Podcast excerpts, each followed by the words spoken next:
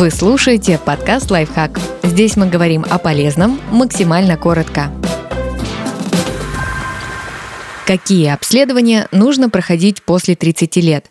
Потратив несколько часов, возможно, вы продлите себе жизнь на годы.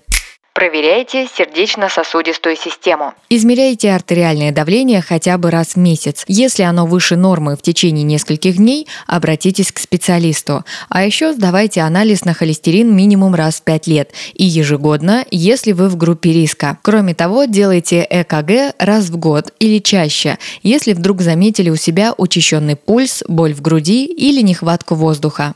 Проверяйте кровь на сахар. Это стоит делать хотя бы раз в три года. Но если в семье есть диабетики, а у вас лишний вес, повышенный холестерин, гипертония или поликистоз яичников, то сдавайте анализ ежегодно. Делайте общий анализ крови. Проверяйтесь раз в год для контроля состояния здоровья или чаще, если у вас появилась беспричинная слабость, усталость, температура, воспаление или стали легко образовываться синяки. Если вы женщина, то делайте мазок на онкоцитологию. Мазок советуют делать раз в три года. Если трижды подряд результат хороший, можно проходить эту процедуру через каждые пять лет. В идеале нужно делать такую проверку вместе с анализом на ВПЧ – вирус папилломы человека.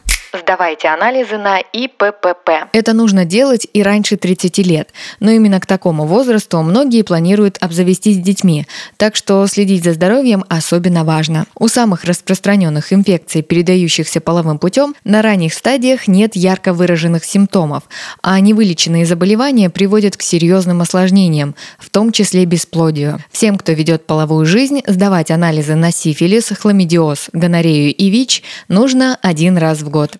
Следите за психическим здоровьем. Не откладывайте поход к врачу, если вы заметили у себя проблемы с психическим здоровьем. Поговорите с терапевтом, чтобы понять, к какому специалисту обратиться за консультацией. И никогда не стесняйтесь обращаться за помощью.